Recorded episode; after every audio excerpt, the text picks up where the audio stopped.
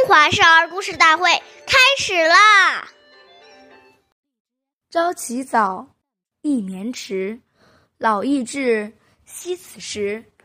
人的一生很短暂，转眼从少年就到了老年，所以每个人都要珍惜此时的宝贵时光。岁月易流逝，故事永流传。大家好。我是中华少儿故事大会今日讲述人梁新月，我来自小季金喇叭少儿口才钢琴艺校。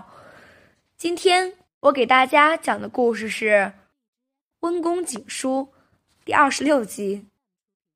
司马光是宋朝著名的政治家和文学家，后来人们称他为司马温公。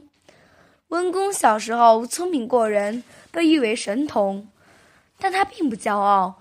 学习十分勤奋，为了每天能够早起读书，他让人用原木做了一个枕头，用这个枕头睡觉很不舒服，头只要一转动就会滑下来，这样司马光就会惊醒，起来读书。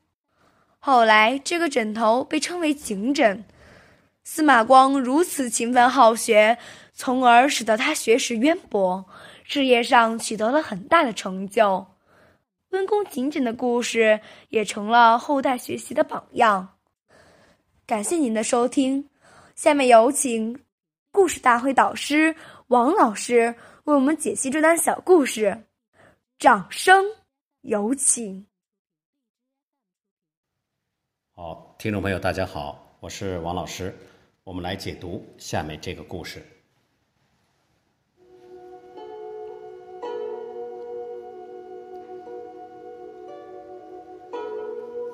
这个故事说呀，为人子应早起，把握光阴，及时努力。若经常晚睡甚至熬夜，不但对身体健康不好，也影响白天正常的作息。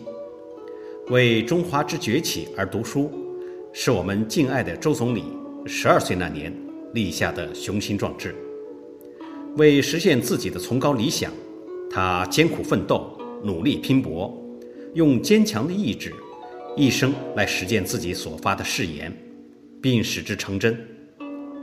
正是因为周总理少年立大志、立长志，才使他的人生如此灿烂辉煌。所以王阳明先生说：“志不立，无以成事。”一个人没有立志，这一生不可能把事情做好。所以要珍惜时间。首先，要先立定人生的志向。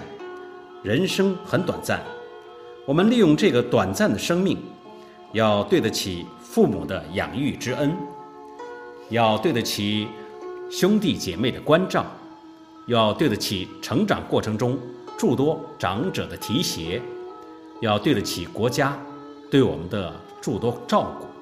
所以，当一个人念念都是念。这些恩德，想着要去完成他人生的本分使命，他一定是尽心尽力孝顺父母，友爱兄弟，进一步去奉献社会。即使没有人去推他，他也会快步向前。好，感谢您的收听，我们下期节目再会。我是王老师，想参与讲故事的同学。请关注我们的微信号“微库全拼八六六九幺二五九”。